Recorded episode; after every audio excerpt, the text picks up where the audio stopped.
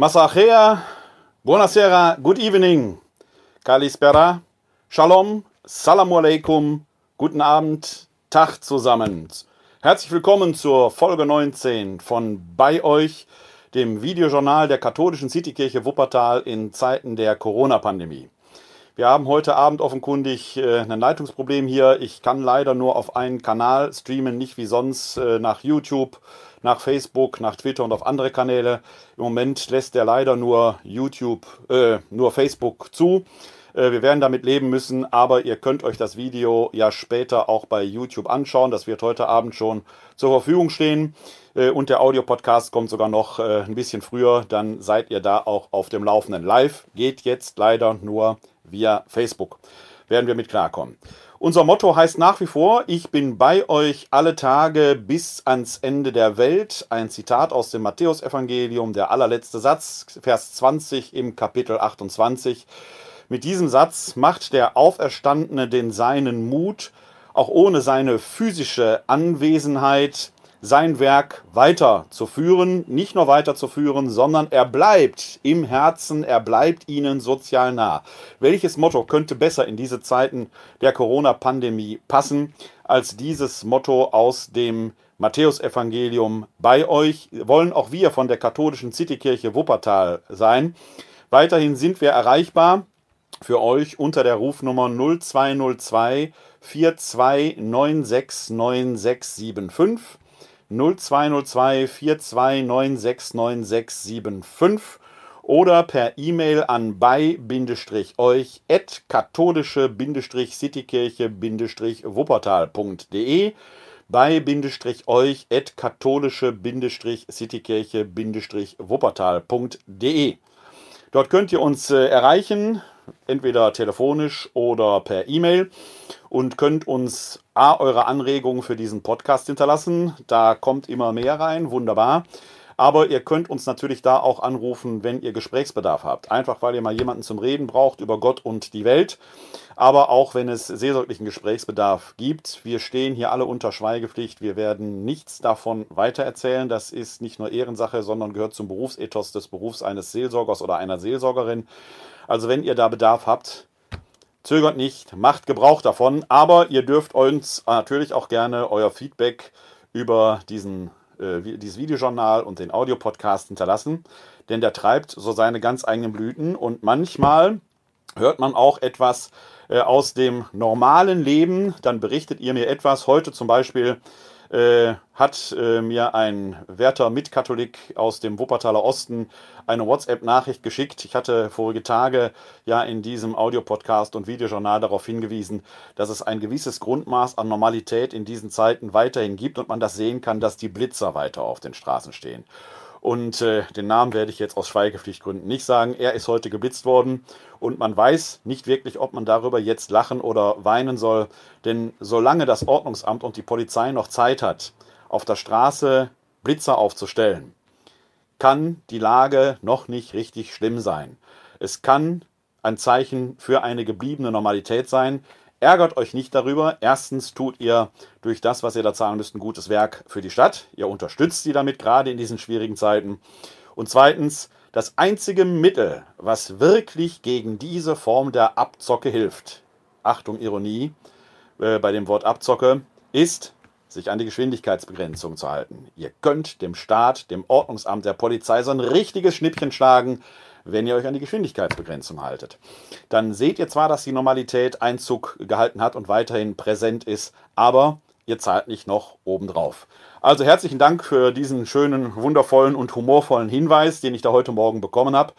Dann hat es einen zweiten Hinweis gegeben, weil ich ja hier in diesem Streaming-Portal, wir nutzen auch die digitalen Möglichkeiten des Internets, äh, einen Hinweis gegeben, äh, wo wir uns ja hier weiterhin damit auseinandersetzen, was passiert da so. Wir haben schon sehr viel über die äh, äh, liturgischen Nutzungen des Internets gesprochen, ob Streaming wirklich immer so die, äh, das Mittel der Wahl ist, den Pro und Contra. Äh, gestern hatten wir dann äh, einen kleinen Teil innerhalb dieses Videojournals und Audio-Podcasts, wo es um die Fragen der kulturellen Nutzung geht, wo auch nicht alles so glücklich läuft. Und dann bekam ich gestern Abend eine Nachricht, dass auch die Sportler unterwegs sind und äh, versuchen äh, per Internet da äh, ihren Sport weiter zu betreiben. Ähm, das ist ja gerade in diesen Zeiten schwierig. Die Fußballstadien sind nicht nur leer, was die Zuschauerränge anbetrifft, sondern die Spiele fallen auch aus. Ähnliches ist bei anderen Mannschaftssportarten. Äh, Olympia ist schon auf nächstes Jahr äh, verschoben worden. Die, diese, die aktuelle Olympiade dauert also offenkundig nicht nur vier, sondern fünf Jahre. Äh, das Licht ist ja vom äh, Olymp, das olympische Feuer schon ausgesandt worden. Mal sehen, ob es ein Jahr jetzt um die Welt herumkreist. Also ganz außergewöhnliche Maßnahmen, die da ergriffen werden, die immer wieder auch den Ernst der Lage äh, zeigen. Mir wurde aber gestern Abend dann noch ein Video zugespielt über ein digitales Fahrradrennen. Und das geht jetzt nicht nur einfach um so ein Daddelspiel, das man am Computer spielen kann, sondern da ging es tatsächlich darum, dass offenkundig Profi-Radfahrer auf einem Fahrrad sitzen und dann versuchen, ein digitales Fahrradrennen zu machen. Und dieses Fahrradrennen, den Link tue ich euch mal in die Show Notes, kann man sich bei YouTube angucken.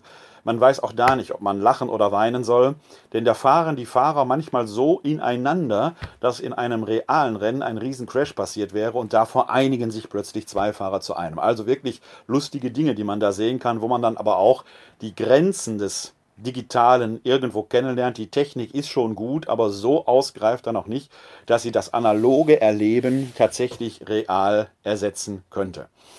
Im analogen Erleben, und das ist ein wichtiges Stichwort heute, denn da ist mir heute auch eine Skurrilität äh, direkt hier in Wuppertal-Vorwinkel in der Straße, wo ich wohne, untergekommen. Man konnte plötzlich Klaviermusik hören. Und äh, ich bin mal auf die Straße gekommen, denn äh, man ist ja für fast jede Abwechslung, die so außergewöhnlich ist, dankbar. Und dann fuhr hier tatsächlich ein Kleinlaster durch die Stadt, äh, der hinten auf der Ladefläche ein Klavier stehen hatte. Und da saß ein Pianist, der spielte, während dieses Auto hier langsam durch die Straße fuhr, Klavier. Und dann habe ich mich ein bisschen kundig gemacht. Der fährt tatsächlich hier durch Wuppertal, äh, macht den Leuten Freude, indem er auf der Straße auf diese Weise Klavier spielt. Das fahrende Klavier, äh, so nennt sich das. Und tatsächlich habe ich beim Recherchieren dann auch ein Foto äh, gefunden. Und da steht dieses fahrende Klavier heute Morgen auf dem Wuppertaler Laurentiusplatz vor der Mundus Seniorenresidenz und macht den Bewohnerinnen und Bewohnern dort viel Freude. Also in der analogen Welt wird trotz der physisch notwendigen Distanz alles sozial Mögliche getan, um auf diese Weise die Menschen auch bei Laune zu halten. Und das scheint mir tatsächlich in diesen Zeiten auch bitter nötig, denn äh, auch ich war heute Morgen kurz auf dem Laurentiusplatz, äh, weil der WDR eine kurze Aufnahme mit mir drehen wollte. Da ging es um das Thema Corona-Läuten. Äh, um 19.30 Uhr läuten ja bistumsweit, ich glaube nicht nur im Erzbistum Köln, aber hier weiß ich es halt, äh, um 1930 läuten ja die Glocken, das sogenannte Corona-Läuten, als Aufruf der Solidarität. Ich glaube, dass das auch in anderen Bistümern passiert. Ähm, hier in Wuppertal ist jetzt äh, hinzugekommen, dass der Muezzin um diese Uhrzeit äh, der Moschee an der Garte und soweit ich informiert bin, auch der Moschee an der Wittensteinstraße äh, den Muezzin-Ruf erschallen lassen wird. Auch das als Zeichen der Solidarität in Corona-Zeiten. Ähm, da taucht natürlich sofort wieder die Diskussion auf. Sie taucht vor allen Dingen dahingehend auf, und das war anders für das Interview heute Morgen auf dem Laurentiusplatz, ob die das denn auch am Karfreitag machen können. Denn der Karfreitag ist ja ein stiller Tag bei uns Katholiken schweigen die Glocken, in der evangelischen Tradition meines Wissens auch. Ich habe mich dann extra heute Morgen äh, im Liturgiereferat unseres Erzbistums erkundigt, ob das auch für das Corona-Läuten gilt. Ja, es gilt. Also von Gründonnerstag, dem Gloria im Gründonnerstag, bis zum Gloria in der Osternacht schweigen die Glocken. Wobei sich die Frage jetzt stellt, wo macht man das Gloria denn jetzt fest, wenn die Gottesdienste nicht in der gewohnten Weise gefeiert werden? Aber gut, wir wollen jetzt nicht spitzwendig werden an dieser Stelle. Äh, und dann wurde ich gefragt, was ich denn davon halten würde. Jetzt muss ich dazu sagen, bin ich, was den christlich-islamischen Dialog angeht, für jeden Streit zu haben, auch theologisch. Ich bin auch der Meinung, dass wir diesen Streit tatsächlich mit aller Deutlichkeit hier und da theologisch mit Worten führen müssen. Und zwar auch deshalb, weil man erst aus dem Streit heraus der Wahrheit näher kommt. Es geht nicht darum, einen anderen besiegen zu wollen sondern es geht darum, gemeinsam der Wahrheit näher zu kommen. Das können wir nicht, indem wir im, nicht ohne konstruktiven Streit tun. Aber wie verhält sich das jetzt mit dem Corona-Läuten oder dem Ruf des Muezzins am Karfreitag? Damit wird natürlich ein alter Streitpunkt berührt, den wir immer wieder in unserer Gesellschaft führen. Gerade dann, wenn die Nichtchristen am Karfreitag tanzen wollen oder das Leben des Brian anschauen wollen. Es ist ja ein ewig währender Streit, den ich dieses Jahr noch gar nicht gehört habe, weil ja alles zu hat. Also der Freitag, Karfreitag dieses Jahr wird von Natur aus sehr still sein. Meine ganz ureigenste persönliche Meinung, und ich betone, es ist meine ureigenste persönliche Meinung, ist, Lasst die Leute tanzen, wenn sie tanzen wollen. Lasst die Leute das Leben des Brian schauen, wenn sie es scha äh, schauen wollen. Wir Christinnen und Christen feiern dort Karfreitag. Der Originalkreuzweg, damals durch Jerusalem, war keine stille Andacht. Er zog durch eine enge Gasse. Links und rechts standen die Händler, die Soldaten brüllten. Wir erleben hier eine Art von Karfreitag in unserer Kultur, die mit dem Original Karfreitag, dem Heilsgeschehen schlechthin, nicht viel zu tun hat. Deswegen bin ich, was das angeht, alles andere als ein Scharfmacher. Wer da tanzen will und meint, er müsste da seinen Protest zum Ausdruck geben, lasse machen. Mich kann man mit so etwas nicht ärgern. Hier in Wuppertal gibt es sonst über die Jahre ohnehin eine großartige Tradition der italienischen Mission, die Passione Vivente. Eine der herausragenden Ideen im Land Nordrhein-Westfalen als solche ausgezeichnet. Die ziehen sonst mit Tausenden von Leuten durch die Elberfelder Innenstadt. Wenn es jetzt um die Frage geht, soll der Muezzin rufen oder nicht? Ja, von mir aus kann der Muezzin rufen. Er ruft ja für etwas Gutes in dem Fall. Er ruft Allahu Akbar, Gott ist größer. In den Ruf kann ich als Christ durchaus einstimmen. Stört dieser Muezzin-Ruf unsere Karfreitagsruhe? Meines Erachtens nein. Wir können darüber gern diskutieren, aber pick your battles, sucht euch den Streit aus, den ihr wirklich führen wollt. Hier geht es darum, dass ein Muezzin am Schluss auch rufen wird, bleibt zu Hause um der Solidarität willen. Das ist etwas, das ich als Christ tatsächlich nur unterstützen kann. Ich habe heute mit meinem Freund und Kollegen Till Magnus Steiner in Jerusalem äh, via FaceTime gesprochen und habe äh, mal da erkundigt, wie es da so aussieht. Werde ich gleich noch drauf zu sprechen kommen. Äh, in Jerusalem gibt es dieses Thema gar nicht, weil da Christen, Muslime, Juden, alle wohnen. Und einen stillen Freitag, Karfreitag kann man da so gar nicht denken. Also, liebe Leute, haltet den Ball flach. Wenn dort ein Muezzin ruft, ist das kein Grund, sich aufzuregen. Es ist auch deshalb kein Grund, weil es eben ein Muezzin ist, also ein Muslim. Und der Freitag ist bei den Muslimen halt ihr Gebetstag. Wenn wir friedlich in dieser Gesellschaft zusammenleben wollen, dann müssen wir da sicherlich etwas neu finden, denn wir Christen, und das muss man ja ehrlicherweise sagen, stellen gerade einmal etwas mehr als die Hälfte der Bevölkerung in Deutschland. Ob wir da noch auf eine äh, christentümliche äh, Milieugeschichte äh, pochen können, wie sie vor 50, 60 Jahren noch die Frage war, weiß ich nicht, ob das heute so geht. Mich kann keiner damit schocken, wenn er am Freitag tanzen möchte. Ich bin still und betrauere das Leiden und Sterben unseres Herrn Jesus Christus.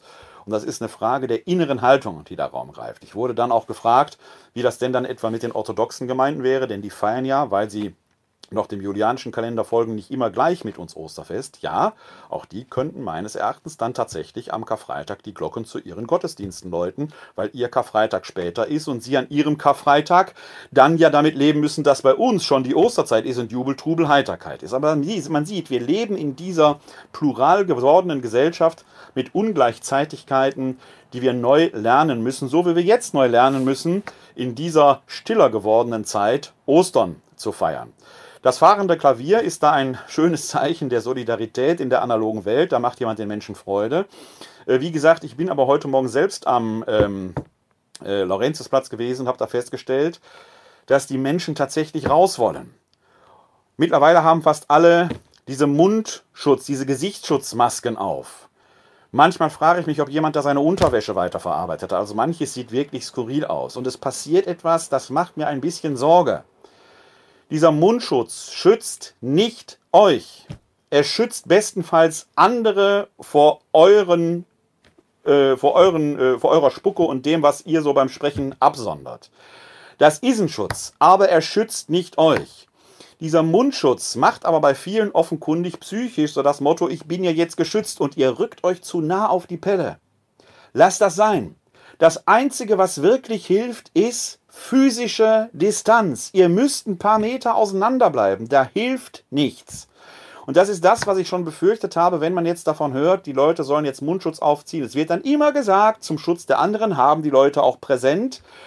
Mancher Mundschutz wird auch so getragen, gesagt, dann könnt ihr ihn direkt beiseite lassen. Wenn man den unter der Nase oder unterm Kinn trägt, dann hilft er auch nichts. Dann ist er nur Zierde oder Schmuck, wenn es denn Zierde oder Schmuck ist. Das Einzige, was wirklich hilft, ist physische Distanz. Da hilft so ein Mundschutz vielleicht in einem Einkaufsladen. Wenn ihr allein über die Straße lauft, braucht ihr keinen Mundschutz. Der Virus ist kein Gas, das in der Luft ist, das man rausfiltern könnte. Also, liebe Leute, es ist eine Frage des Verstandes und der physischen Distanz. Haltet die, wir müssen noch bestimmt eine ganze Zeit lang durchhalten. Ich weiß, dass das schöne Wetter eine grandiose Herausforderung da ist, aber es hilft nichts, wenn wir irgendwann wieder in die Normalität zurückkehren wollen. Und da ein Stückchen dieser Normalität in der physischen Distanz war eben das fahrende Klavier. Und das hat mich auf ein Thema gebracht, das in mehrerlei Hinsicht zu heute passt. Erstens habe ich jetzt äh, durchaus eine Mail bekommen, die mir ich, äh, bei mir nachfragte, ob ich nicht das Thema Musik mal hier erwähnen könnte. Und da ist der heutige Tag mehr als passend. Und zwar nicht nur deshalb, weil in Italien ja äh, vielerorts abends auf den Balkonen gesungen wird, sondern ein solches Balkonkonzert habe ich heute auch hier live in meinem Garten erleben können. Als ein Hund auf der Straße anfing zu bellen, konnte man in diesen doch eher stillen Zeiten hier im Viertel hören, wo überall Hunde wohnen, denn die gaben plötzlich ein Hundekonzert von Balkon zu Balkon. Und das war schon witzig, wenn man hier aus dem Fenster schaut, von euch aus gesehen rechts, von mir aus gesehen links. Im Audiopodcast könnt ihr es gar nicht sehen, äh, wo überall Hunde hier in der Nähe wohnen, die sich da plötzlich gegenseitig ankläfften und anbellten. Und als Theologe sage ich, auf diese Weise Gott ein Loblied der Schöpfung sangen. Aber das hat mich dann auf die Idee gebracht, äh, dieses Thema Musik mal hier aufzugreifen. Auch deshalb, weil jetzt gleich bei Sonnenuntergang, noch scheint die Sonne ja, im Judentum schon das Pessachfest beginnt.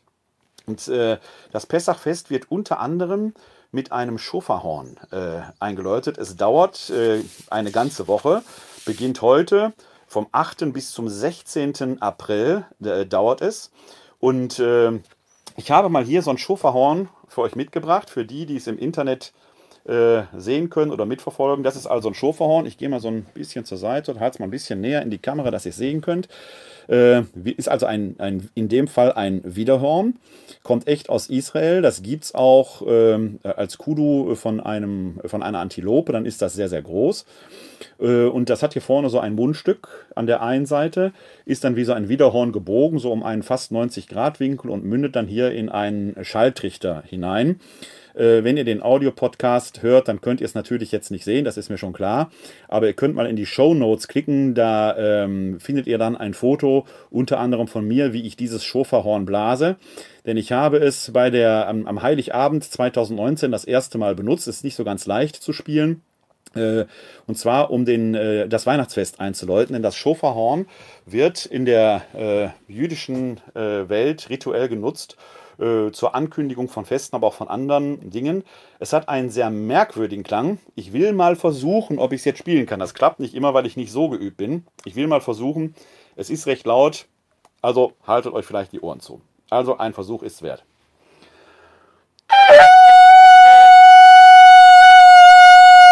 Also ihr merkt, ein sehr archaischer Klang. Und dieses Schoferhorn wird in der Lutherbibel, da wo Schofar steht, immer mit Posaune übersetzt. Deshalb hat man in der evangelischen Welt sehr häufig Posaunenchöre. Im Original war es aber keine Posaune, sondern eben ein solches Schoferhorn. Auch die Posaunen von Jericho, dabei hat es sich um solche Schofarhörner gehandelt. Und man kann sich vorstellen, wenn damit Leute um so eine Stadt rumziehen, man kann es irgendwann nicht mehr hören, weil der Klang doch recht, ihr habt es ja gerade selbst gehört, speziell ist. Ich hoffe, es war einigermaßen erträglich. So, und mit dem Schofahorn wird eben auch das Pessachfest eingeläutet, das jetzt gleich bei, Sommer, bei äh, Sonnenuntergang beginnen wird. In Israel wird man jetzt schon so weit sein, dass man dort Pessach feiert. Äh, und da möchte ich, bevor ich auf das äh, Thema ähm, der Musik noch weiter zu sprechen komme, ähm, noch einen Hinweis geben, denn ich möchte morgen mit Till Magnus Steiner, den ich vorhin schon erwähnt habe, äh, mit dem ich zusammen ja den Weblog DI Werbung betreibe, ich als Neutestamentler, er als Alttestamentler, ein Video-Interview führen.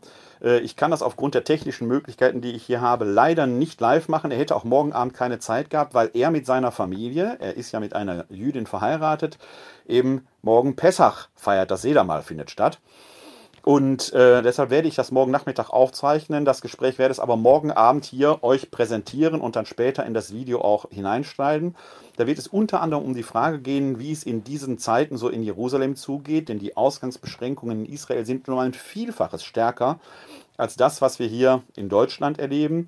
Er wird uns von dem Pessachfest in äh, Israel und in Jerusalem erzählen Und äh, weil diese Frage eben jetzt hier, was den Muezzin-Ruf und das Corona-Läuten angeht, so brennt aktuell ist, werden wir auch darüber morgen sprechen. Also morgen gibt es tatsächlich ein Schmankerl hier äh, bei bei euch, etwas ganz Besonderes. Wir werden nicht live aus Jerusalem, aber live werde ich ein paar Stunden vorher mit ihm gesprochen haben. Wir werden unmittelbar und direkte Nachrichten morgen Abend aus Jerusalem erhalten. Als das Pessachfest beginnt, jenes Fest, das so eng mit dem Osterfest verbunden ist, in vielen anderen Sprachen taucht das auch noch auf. Äh, etwa wenn man äh, äh, auf das Arabische schaut, da die arabischen Christen nennen das äh, Osterfest Eid al-Fesach. Äh, in, in, Italien ist es äh, Pasqua und so weiter. Also in vielen Sprachen hat man diesen Begriff des Pascha äh, eben auch noch für das christliche Osterfest drin. In den eher keltisch geprägten ähm, Ländern, die von Kelten mal bewohnt waren, dazu gehören unter anderem Deutschland und Großbritannien, hat sich der Begriff Ostern oder Eastern eingeführt von der äh, germanischen Frühlingsgottin äh, Ostara. Und da kann man dran sehen, dass auch bei uns, und auch das muss man dann mal sagen, Leute, haltet immer den Ball flach, urteilt nicht zu früh. Also bei uns im christlichen, in der christlichen Tradition hat sich allein in der Bezeichnung Osterfest schon auch noch irgendwo eine heidnische Wurzel bewahrt. Tatsächlich geht es eigentlich um das Paschafest, das für uns Christen durch die Tod und Auferstehung Jesu Christi eine ganz neue, besondere Wendung gezeigt hat. Morgen dann also äh, werden wir hören, wie äh, in Jerusalem da gerade die Dinge drum stehen. Aber es geht um die Bibel. Und in der Bibel gibt es viele Stellen, die von der Musik und von der Besonderheit der Musik reden. Man denke allein an den großartigen letzten Psalm im Psalter, Psalm 140. Alles, was atmet, lobe den Herrn. Dann werden eine ganze Reihe von Instrumenten aufgezählt. Pauken, Zimbeln, Harfenklang, Flöten, Saitenspiel und nicht zuletzt auch der Tanz. Im Psalm 104 ist ähnlich äh, vom Atem die Rede. Da heißt es im Psalm 104, sendest du deinen Geist aus, werden sie neu erschaffen, nimmst du ihnen den Atem, schwinden sie hin. Und das zusammen mit Psalm 150 gelesen heißt, also da, wo der Mensch musiziert, musizieren geht nicht ohne Atem, ist der Mensch nicht nur bei sich selbst, sondern nimmt eine besondere Verbindung mit Gott ein. Schlussendlich können wir dann auch in der Offenbarung des Johannes sehen, da gibt es ganz viele Lieder, dass in der Freude des Himmels äh, der Gesang nicht gar nicht wegzudenken ist. Der ständige Lobgesang auf Gott, nicht der billige Lobpreis, wie er in manchen Worship-Liedern so dahergesungen wird, wo das Kreuz keine Rolle mehr spielt. Nein, in den großartigen Gesängen, die wir im Neuen Testament haben, da gibt es gar nicht so wenige, spielt genau das eine ganz wichtige Rolle. Etwa äh, einen Gesang wollte ich äh, kurz äh, äh, zitieren hier aus dem, jetzt muss ich mal gucken, wo ich ihn hier hinterlegt habe, äh, aus dem elften äh, Kapitel. Äh, da äh, singen die Engel und zwar äh, ab Vers 18, äh, ab Vers 15 lese ich vor, also Offenbarung 11 ab Vers 15. Da wird die siebte Posaune geblasen. Posaune ist wie gesagt ein solches Schofahorn und man merkt, das ist, ob man es jetzt als Wohlklang bezeichnen will, darüber kann man streiten aber es ist auf jeden Fall etwas, das Aufmerksamkeit erregt. Und da wird die siebte Posaune geblasen, dann heißt es dort im elften Kapitel ab Vers 15. Der siebte Engel blies seine Posaune, da ertönten laute Stimmen im Himmel, die riefen, nun gehört die Königsherrschaft über die Welt unserem Herrn und seinem Christus, und sie werden herrschen in alle Ewigkeit. Und die 24 Ältesten, die vor Gott auf ihren Thronen sitzen, warfen sich auf ihr Angesicht nieder, beteten Gott an und sprachen, wir danken dir, Herr und Gott, du Herrscher über die ganze Schöpfung, der du bist und der du warst. Denn du nahmst deine große Macht in Anspruch und tratst die Herrschaft an. Die Völker gerieten in Zorn, da kam dein Zorn die Zeit, die Toten zu richten. Die Zeit, deine Knechte zu belohnen, die Propheten und die Heiligen und alle, die deinen Namen fürchten, die Kleinen und die Großen, die Zeit, alle zu verderben, die die Erde verderben. Der Tempel Gottes im Himmel wurde geöffnet und in seinem Tempel wurde die Lade seines Bundes sichtbar. Da begann es zu blitzen, zu dröhnen und zu donnern. Es gab ein Beben und schweren Hagel. Der Schlussvers war mir wichtig, den mitzulesen weil man daran merkt, wenn Gott kommt, ist es nicht still. Darüber haben wir hier schon mal gesprochen, sondern wenn Gott kommt, dann ist das ein lauter Posaunenklang wie Blitz und Hagel, wie Sturmesbraus. Die Größe Gottes erbebt die ganze Schöpfung. Wenn ein Mensch diese Herrlichkeit Gottes erblickt, wird er im wahrsten Sinn des Wortes verrückt. Die Dinge geraten ein wenig aus den Fugen. Und all das spielt eine Rolle und letzten Endes die Ältesten hier singen ein wunderbares Loblied. Was ist so besonders an der Musik? Man sagt von der Musik und man sagt vom Gesang, singen sei doppeltes Beten. Warum? Das Besondere an der Musik ist, man kann es alleine machen. Man kann es aber auch zusammen machen. Wenn man es zusammen macht, funktioniert es nur, und das ist egal, ob man singt oder ob man musiziert mit Instrumenten, man muss aufeinander hören, man muss in einen Gleichklang kommen, man muss in einen gleichen Atem kommen, man muss in einen gemeinsamen Rhythmus kommen. Solidarität ist das Fundament allen Musizierens. Es ist vielleicht deshalb auch in Italien und auch andernorts, auch hier in Deutschland wird das ja manchmal gemacht und hört man das aus manchen Städten, dass das dort üblich ist. Es ist gerade deshalb der Gesang, der vereint, über physische Distanzen hinweg. In der mönchischen Kultur, in der Kultur des Chorgebetes, wird das sogar tatsächlich physisch greifbar. So ein klassisches Chorgestühl ist ja auf zwei Seiten, sind ja die Stühle so parallel angeordnet, dazwischen ist ein, ein Abgrund.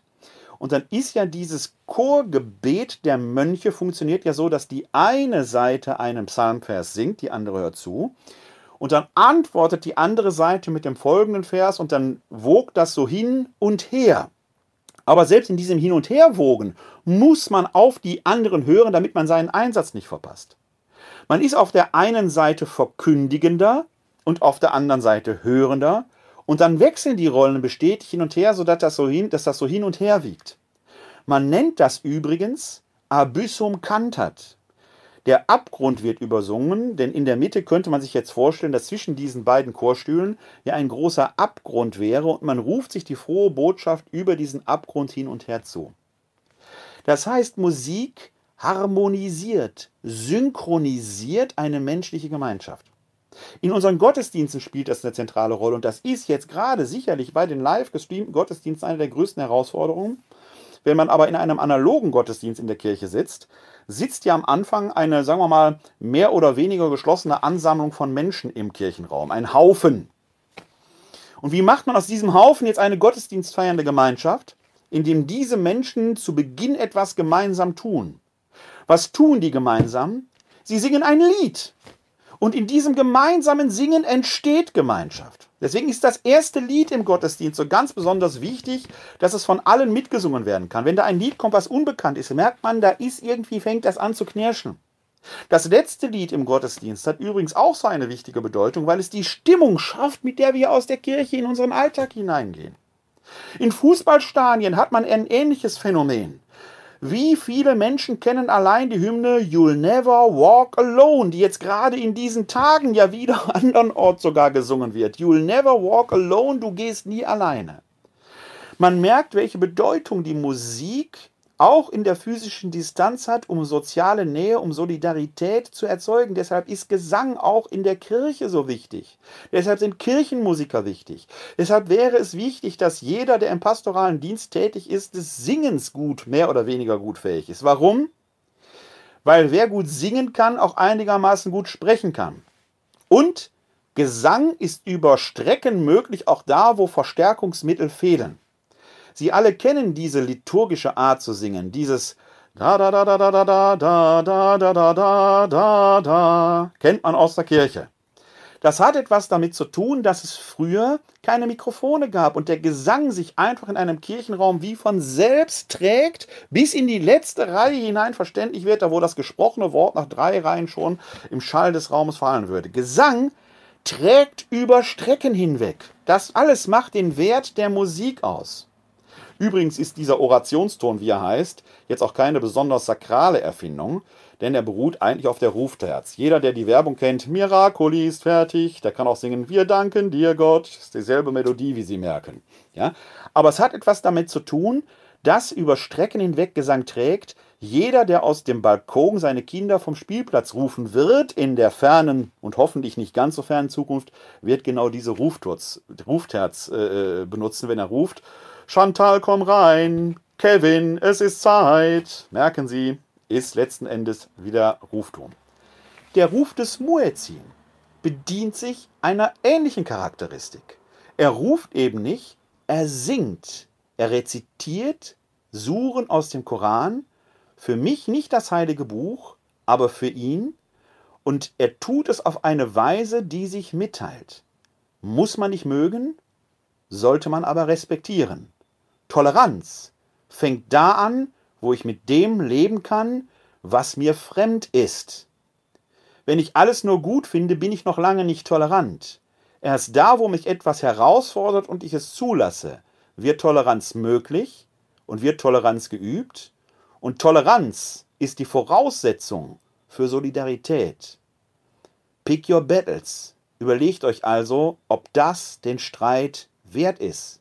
Ich meine, in diesen Zeiten haben wir andere Sorgen. Jedes Zeichen der Solidarität in diesen Tagen. Und da spielen Religionen eben eine wichtige Rolle, die, die sich dieser Religion anschließen, mit in diese Solidarität zu bringen, ist in diesen Tagen wichtig, wo physische Distanz weiterhin notwendig ist und soziale Nähe geschaffen werden soll. Der Glockenklang ist eben auch eine eigene Form der Musik. Da ist mir heute auch ein schönes Video untergekommen. Äh, der Pfarrer von St. Laurentius, Dr. Bruno Kurt, hier in Wuppertal auf Stadtechand, hat, wie ich finde, in einer sehr beeindruckenden Weise das, die Johannespassion zusammen mit äh, zwei Sprechern eingelesen, hier in der Wuppertaler Kirche St. Michael. Den Link tue ich in die Show Notes. Ähm, und äh, die lesen aber nicht nur, sondern werden dort auch unterstützt von den Kirchenmusikern, die in einer besonderen Art der äh, perkussiven, weil es Schlagwerke auch sind, der perkussiven Interpretation das Geschehen in den Johannespassionen interpretieren. Ich fand es sehr beeindruckend. Ich packe es mal in die Shownotes. Wenn ihr Interesse habt, schaut euch das einmal an. Hier ist das Schofaron gewesen, ein äh, jüdisches Instrument, mit dem Festtage angekündigt werden, das aber auch zum Gericht bläst. Es ist ein lautes Instrument, das man nicht überhören kann. Der Gegenpart, deswegen ist die Folge hier überschrieben mit Flöten und Schofar, ist der Flötenklang, der oft zur Trauer ruft. Denn vor uns liegen ja die Tage, die von Trauer und von Auferstehung geprägt sind. Beides gehört für uns Christen zusammen. Wenn wir Osterkerzen sehen, dann sind das die Auferstehungssymbole schlechthin, die aber die Todeszeichen Jesu tragen. Man kann die Auferstehung von den Toten nur feiern, wenn man die Realität und Härte des Todes nicht einfach hinwegdenkt oder betet oder wie auch immer, sondern der Tod ist der Preis für die Auferstehung. Dann aber sind es zwei Seiten ein und derselben Medaille. Wer beim Tod stehen bleibt, wird in den Nihilismus gleiten. Wenn nur die Auferstehung feiert, wird in eine Schwärmerei abgleiten, die die Unbilden des Lebens, Leiden und Sterben der Menschen nicht mehr ernst nehmen. Wir Christen stehen für beides. Wir begehen und vergegenwärtigen das Leiden und Sterben unseres Herrn Jesus Christus am Karfreitag, wenn es sein muss, auch im Lärm der Welt.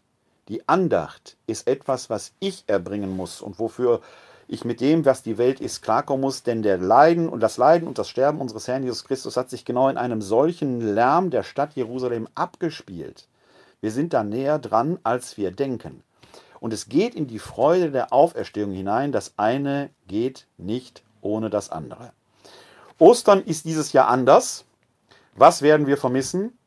Es werden einsame heilige Tage, so schreibt Till Markensteiner in seinem aktuellen Beitrag, der heute in unserem Weblog DI Verbum veröffentlicht worden ist. Den Link packe ich in die Shownotes.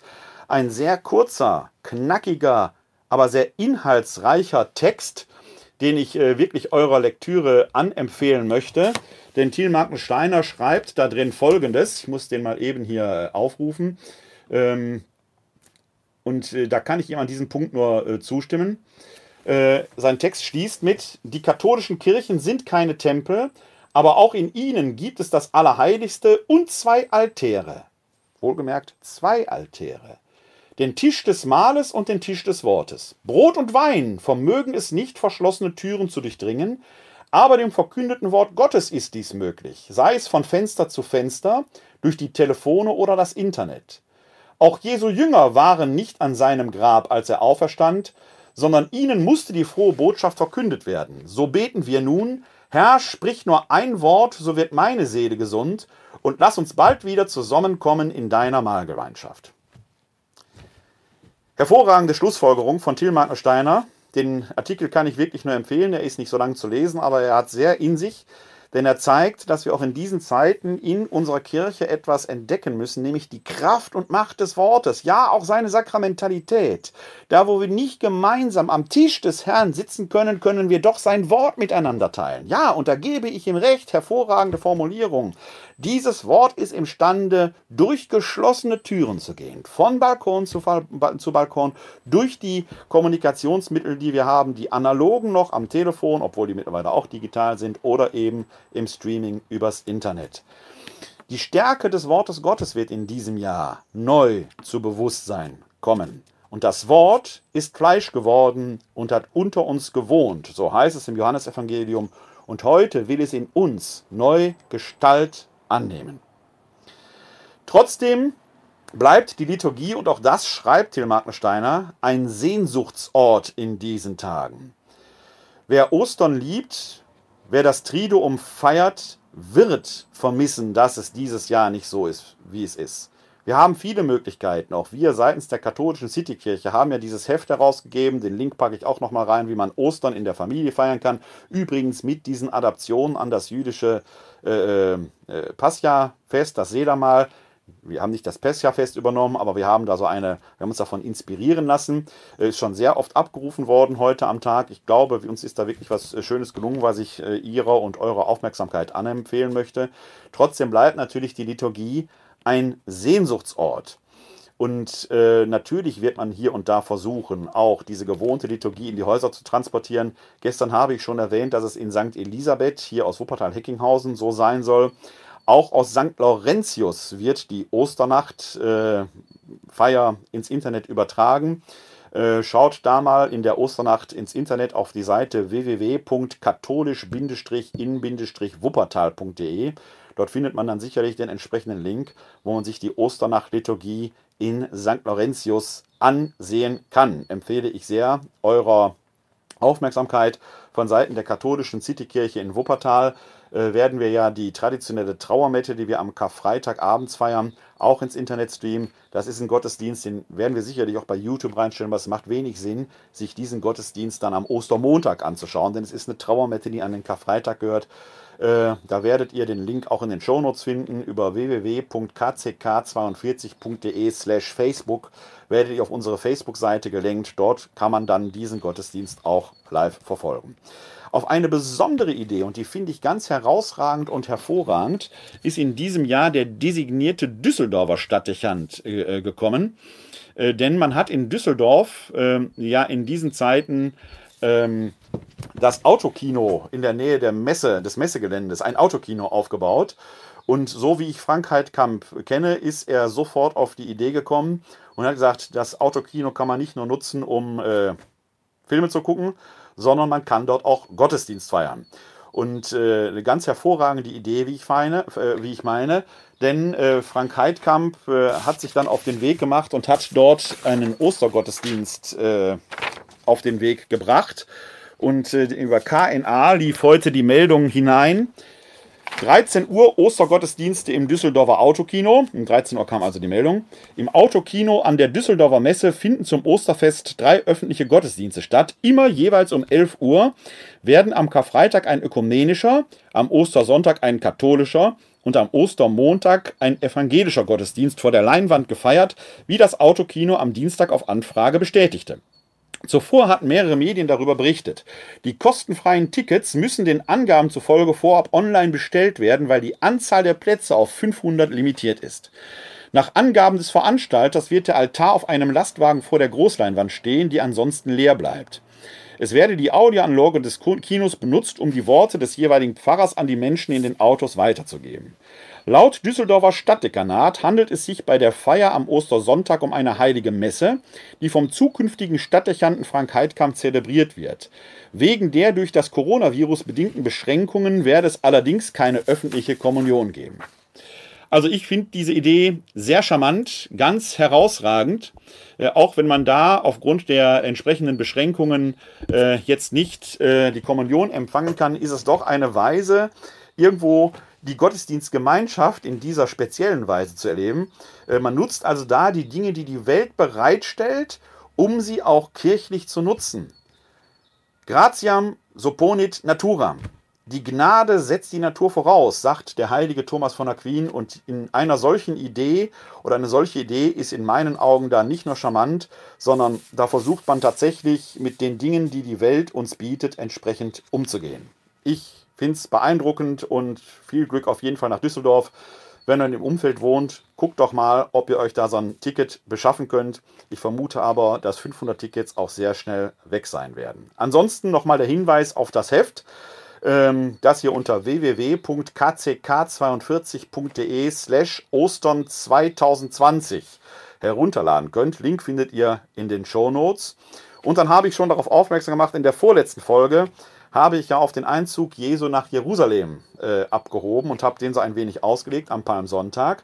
Und dass dieses Hosanna, ja, hilft doch, ein Hilferuf an Gott bedeutet, und mit dem Namen Jesus korrespondiert. Der Originalname Jesu auf Aramäisch, Yeshua, heißt ja Gott hilft. Also hilft doch, Gott hilft. Und die Jüngerinnen und Jünger Jesu werden da in Sprechchor seinen Einzug begleitet haben. Hosanna, Yeshua. So, und das habe ich so oft äh, hier gemacht, dass daraus die Idee entstanden ist, das mal musikalisch aufzuwerten. Da sind wir dabei.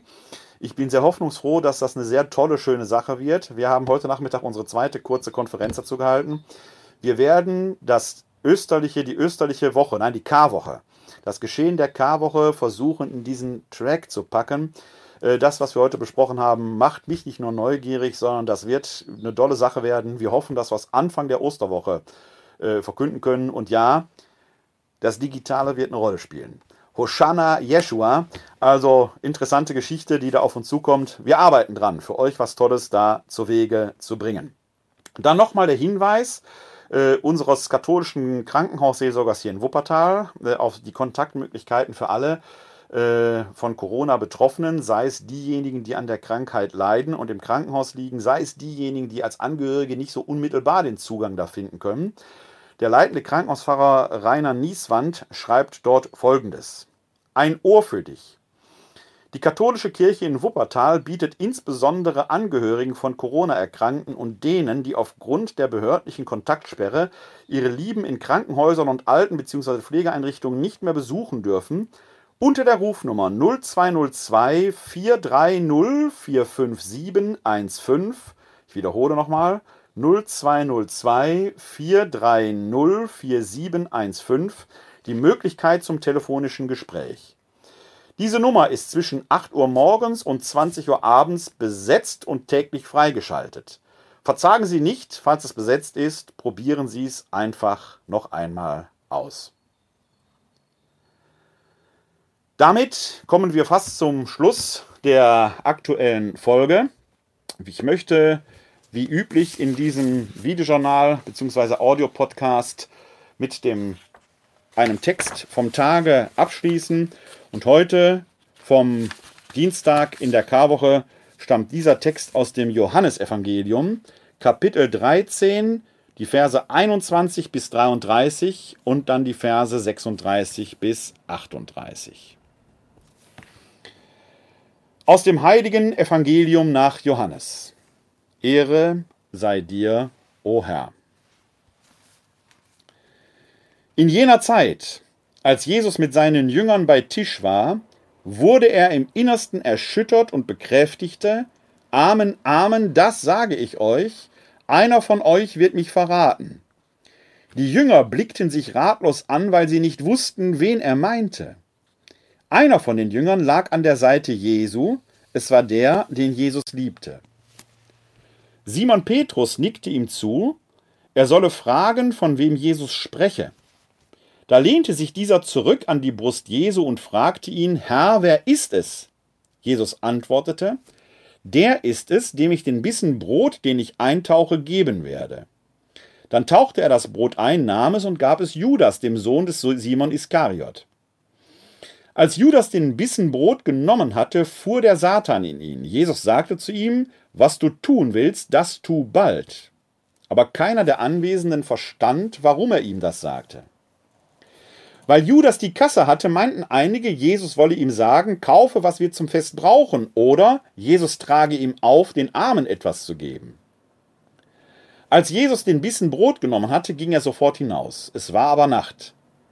Als Judas hinausgegangen war, sagte Jesus, Jetzt ist der Menschensohn verherrlicht und Gott ist in ihm verherrlicht. Wenn Gott in ihm verherrlicht ist, wird auch Gott ihn in sich verherrlichen und er wird ihn bald verherrlichen. Meine Kinder, ich bin nur noch kurze Zeit bei euch, ihr werdet mich suchen, und was ich den Juden gesagt habe, sage ich jetzt auch euch. Wohin ich gehe, dorthin könnt ihr nicht gelangen. Simon Petrus sagte zu ihm, Herr, wohin willst du gehen? Jesus antwortete, Wohin ich gehe, dorthin kannst du mir jetzt nicht folgen, du wirst mir aber später folgen. Petrus sagte zu ihm, Herr, warum kann ich dir jetzt nicht folgen? Mein Leben will ich für dich hingeben. Jesus entgegnete, Du willst für mich dein Leben hingeben? Amen, Amen, das sage ich dir. Noch bevor der Hahn kräht, wirst du mich dreimal verleugnen. Evangelium unseres Herrn Jesus Christus. Lob sei dir Christus. Wir sind immer noch bei den Abschiedsreden Jesu. Es ist genau die Szene, auf die ich gestern Abend in der Folge von bei euch zu sprechen gekommen bin, in der die Sitzordnung eine Rolle spielt. Rechts, so wird es geschildert, wird nicht geschildert, dass er rechts ist, aber von der Sitzordnung kann es nicht anders sein, ist der Jünger, den Jesus liebte. Und links von ihm Judas Iskariot. Und das ist der Platz des höchsten Vertrauens, weil man dort dem dort Liegenden den Rücken zuwendet. Man ist quasi schutzlos. Missbraucht Judas diese Vertrauensstellung? Über die Motive des Judas kann man lange und sehr trefflich streiten. Man kann ja sogar hingehen und sagen, ohne seinen Verrat wäre das Heilsgeschehen von Kreuzestod und Auferstehung ja gar nicht in Gang gekommen. Also ist der Verräter tatsächlich nur ein Böser oder nicht sogar Mittel zum Zweck? Die Evangelisten beantworten diese Frage äußerst disparat und in der Folge auch die kirchlichen Traditionen in manchen Konfessionen, etwa bei den Kopten, ist Judas heilig gesprochen worden, weil durch ihn das Erlösungsgeschehen überhaupt erst in Gang kam. Im Johannesevangelium ist die Sache höchst ambivalent. Diese Ambivalenz kommt zum Ausdruck, wenn die Anwesenden nicht verstehen, warum Jesus sagt, was du tun willst, das tu bald. Denn die meinen ja, Jesus gebe einen Auftrag, er solle etwas für das Fest kaufen oder etwas den Armen geben. Also in der Diktion des Johannesevangeliums scheint das eher fast eine Entsendung des Judas gewesen zu sein. Und genau das passt überhaupt in die Diktion des Johannesevangeliums, die den gesamten Kreuzweg, die gesamte Leidensgeschichte des Leidens und Sterbens Jesu wie einen Triumphzug, fast wie eine Thronbesteigung darstellt, wo Jesus den Kreuzesthron als König der Welt in Besitz nimmt. Ja, der stirbt am Kreuz, ja, er leidet. Aber im gesamten Verfahren, auch in dem großen Pilatus-Prozess, den wir ja am Karfreitag in der Johannespassion hören, scheint es fast so, als sei es Jesus, der die Fäden die ganze Zeit in Händen hält. Johannes schildert das gesamte Geschehen so, als sei Jesus der eigentliche Herr des Verfahrens und er ist es, der Judas jetzt ausschickt, das zu tun, was er tun soll. Judas kommt trotzdem nicht gut weg, denn er wird immer der Verräter bleiben. Und vielleicht ist es gerade dieses Schillernde an dieser Figur des Judas, die uns anzieht und abstößt zugleich, weil wir in kaum einer Figur uns so erkennen wie in diesem Menschen, der das Seine verfolgt, darin das Schlechte schafft, aus dem Schlechten heraus Gott aber doch das Heil erwirken wird. So sind wir Menschen. Und selbst ein Simon Petrus, der großmäulig sagt, ich will mein Leben für dich geben, wird keine zwölf Stunden später den Herrn dreimal verraten haben. Seien wir also vorsichtig, über andere zu urteilen sehen wir nicht den Splitter im Auge des Nächsten, sondern den Balken im eigenen Auge. Damit haben wir genug zu tun in diesem Leben. Wenn wir den Weg Jesu gehen wollen, können wir ihn nie nur ein bisschen gehen, sondern wir wollen wirklich versuchen, das Ganze zu nehmen. Daran werden wir scheitern. Aber wir sollten in diesem Scheitern eben immer auch erkennen, dass unsere Sicht auf die Dinge immer nur eine kleine ist. Wir sollten uns also nicht wichtiger nehmen, als wir uns eigentlich selbst sehen. Der Judas wird zum Werkzeug Gottes werden und trotzdem Verräter bleiben. Für Gottes Heilswirken zeigt das aber, Gott schreibt nicht nur auf krummen Zeilen gerade, gerade aus dem Mist des Lebens macht er den Dünger unseres Heils. Es gibt übrigens, gerade was die Figur des Judas angeht, weil wir heute ja auch viel schon über das Judentum und über Israel gesprochen haben, auch das möchte ich nicht vergessen, von dem israelischen Schriftsteller äh, Amos Oz, auch Literaturnobelpreisträger, zwei hervorragende Bücher. Einmal den Roman Judas und dann auch eine kleine Streitschrift über Judas und Jesus. Beide Literaturangraben packe ich euch nicht nur in die Shownotes, sondern empfehle die auch, gerade in diesen Tagen der Lektüre äh, ich kann beide Bücher nur sehr empfehlen. Heute möchte ich in diesen Tagen den Vesper-Hymnus, einen Vesper-Hymnus zum Abschluss singen. Nun ist sie da, die rechte Zeit. Nun ist sie da, die rechte Zeit, die Gottes Huld uns wieder schenkt. Nun ist er da, der Tag des Heils, erfüllt von Christi hellem Licht. Jetzt soll sich unser ganzes Herz durch Fasten und Gebet erneuern, und durch Entsagung werde stark, was müde ist und schwach und krank. Lass uns, o Herr, mit Geist und Leib das Werk der Buße freudig tun, dass wir den Übergang bestehen zum Passjahr, das kein Ende kennt. Dir höchster Gott Dreifaltigkeit, Lob singe alles, was da lebt. Lass uns durch deine Gnade neu dich preisen durch ein neues Lied. Amen.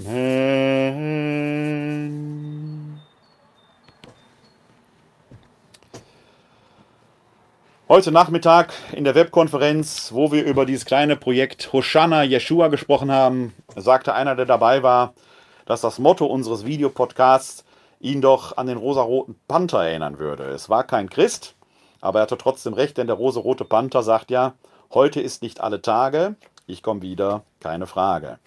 Also, Jesus spricht, ich bin bei euch alle Tage bis zum Ende der Welt. Das gilt. Und es gilt auch, Heute ist nicht alle Tage. Ich komme wieder, keine Frage. Wir sehen uns morgen.